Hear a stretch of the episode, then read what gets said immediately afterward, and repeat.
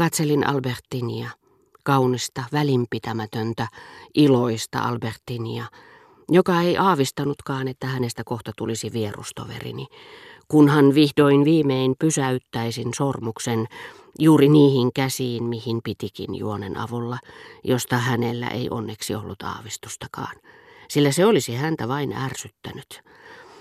Leikin huumassa Albertinin pitkät palmikot olivat puoliksi auenneet, ja hänen poskilleen valui kiharoita, joiden kuivantumma ruskea vain korosti ihon vaaleaa rusotusta. Te olette samanlainen palmikkopää kuin Laura Diantti, Eleonore de Guyenne ja hänen jälkeläisensä, jota Chateaubriand niin suuresti rakasti. Teidän pitäisi aina antaa hiustenne laskeutua tällä tavalla, kuiskasin hänen korvaansa päästäkseni lähemmäksi häntä. Yhtäkkiä sormus joutui Albertinin vierustoverille. Syöksähdin pojan taakse, avasin kiivaasti hänen kätensä ja tempasin sormuksen. Hänen oli pakko mennä piirin keskelle ja minä otin hänen paikkansa Albertinin vieressä.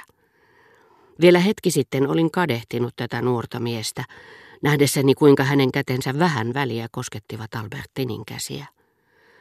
Nyt kun vuoroni oli vihdoinkin tullut, olin liian ujo etsiäkseni, liian kiihtynyt tunnustellakseni tätä kosketusta. En tuntenut enää muuta kuin sydämeni nopean ja tuskallisen sykkeen.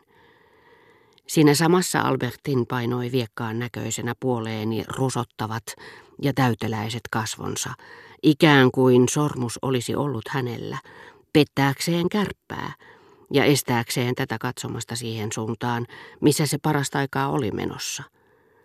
Tajusin heti, että tämä juoni oli Albertinin tarkoituksellisten katseitten takana mutta hämmennyin nähdessäni hänen silmissään kuvastuvan leikin tarpeita varten salaisuuden ja yhteisymmärryksen, joita ei välillämme ollut, mutta jotka siinä samassa alkoivat tuntua minusta mahdollisilta.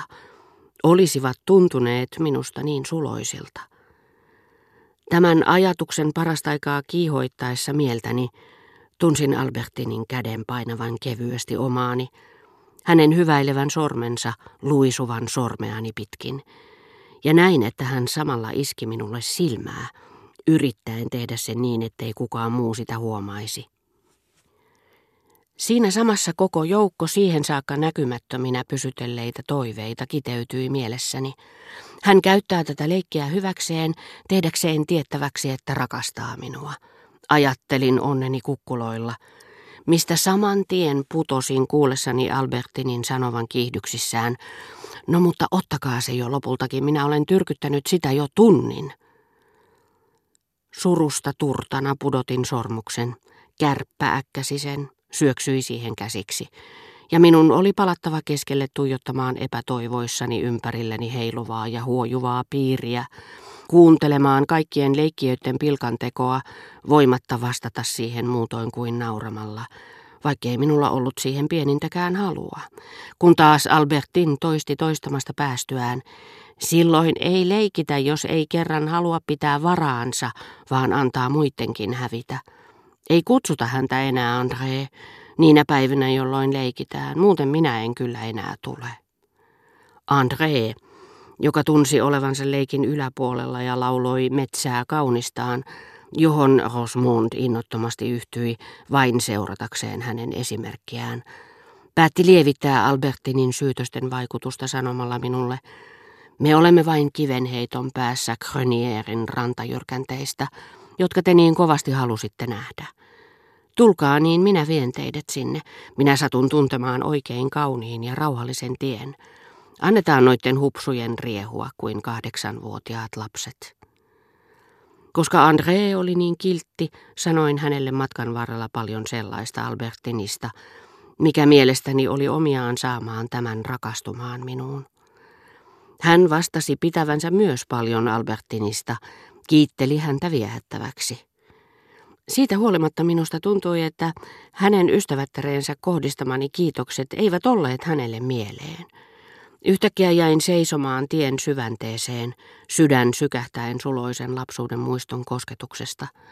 Olin juuri tunnistanut penkalle yltävistä kiiltävistä ja rosoreunaisista lehdistään orapihla ja pensaan. joka ikävä kyllä oli menettänyt kukkansa jo kevään loppupuolella. Ympärilläni leijaili menneitten Marian kuukausien tunnelma, sunnuntai-iltapäivien, uskomusten, unohdettujen erehdysten ilmapiiri. Olisin halunnut tavoittaa sen. Jäin hetkeksi seisomaan siihen ja viehättävän hienotunteisesti André antoi minun rauhassa vaihtaa muutaman sanan tuttujen lehtien kanssa. Kyselin kukkasten kuulumisia, orapihlajan kukkasten, iloisten ja hupsujen neitosten, hurskaitten ja keimailevaisten. Nämä tyttöset lähtivät jo aikoja sitten, vastasivat lehdet. Ehkä ne ajattelivat, että hyvänä ystävänä, joka väitin olevani, olin kovin vähän perillä heidän tottumuksistaan. Hyvä ystävä ei ollut tavannut heitä vuosikausiin lupauksistaan huolimatta. Ei, vaikka niin kuin Gilbert oli ollut ensimmäinen rakastamani tyttö, ne olivat olleet ensimmäiset rakastamani kukkaset. Niin minä tiedän kyllä, että he lähtivät kesäkuun puolivälissä, mutta minusta on mieluisaa nähdä paikka, missä he täällä asuivat. He tulivat kompreessa tapaamaan minua huoneeseeni saakka. Minä äiti toi heidät, kun olin sairaana. Ja me tapasimme lauantai-iltaisin Marian kuussa. Miten on? Voivatko he täälläkin olla liikkeellä? Mutta totta kai. Näitä neitosia odotetaan säännöllisesti Saint-Denis du Dessert kirkossa naapuripitäjässä. Ja koska he taas ovat tavattavissa? Vasta ensi vuoden toukokuussa. Mutta silloin he ainakin ovat varmasti paikalla. Säännöllisesti, joka vuosi. Minua vain pelottaa, etten enää löydä takaisin tälle samalle paikalle. Vielä mitä? Nämä neitoset ovat niin iloisia, he lakkaavat nauramasta vain virsiä laulaakseen, niin ettei heistä voi erehtyä. Heidän tuoksunsa tuntee jo kaukaa polun toisessa päässä. Ehätin Andreen rinnalle ja ryhdyin taas puhumaan kiittävästi Albertinista. Minusta tuntui mahdottomalta, ettei hän ehkä toistaisikaan sanojani innostani ja hellittämättömyydestäni huolimatta – niin kuitenkin kävi, etteivät ne tietääkseni koskaan tulleet Albertinin korviin.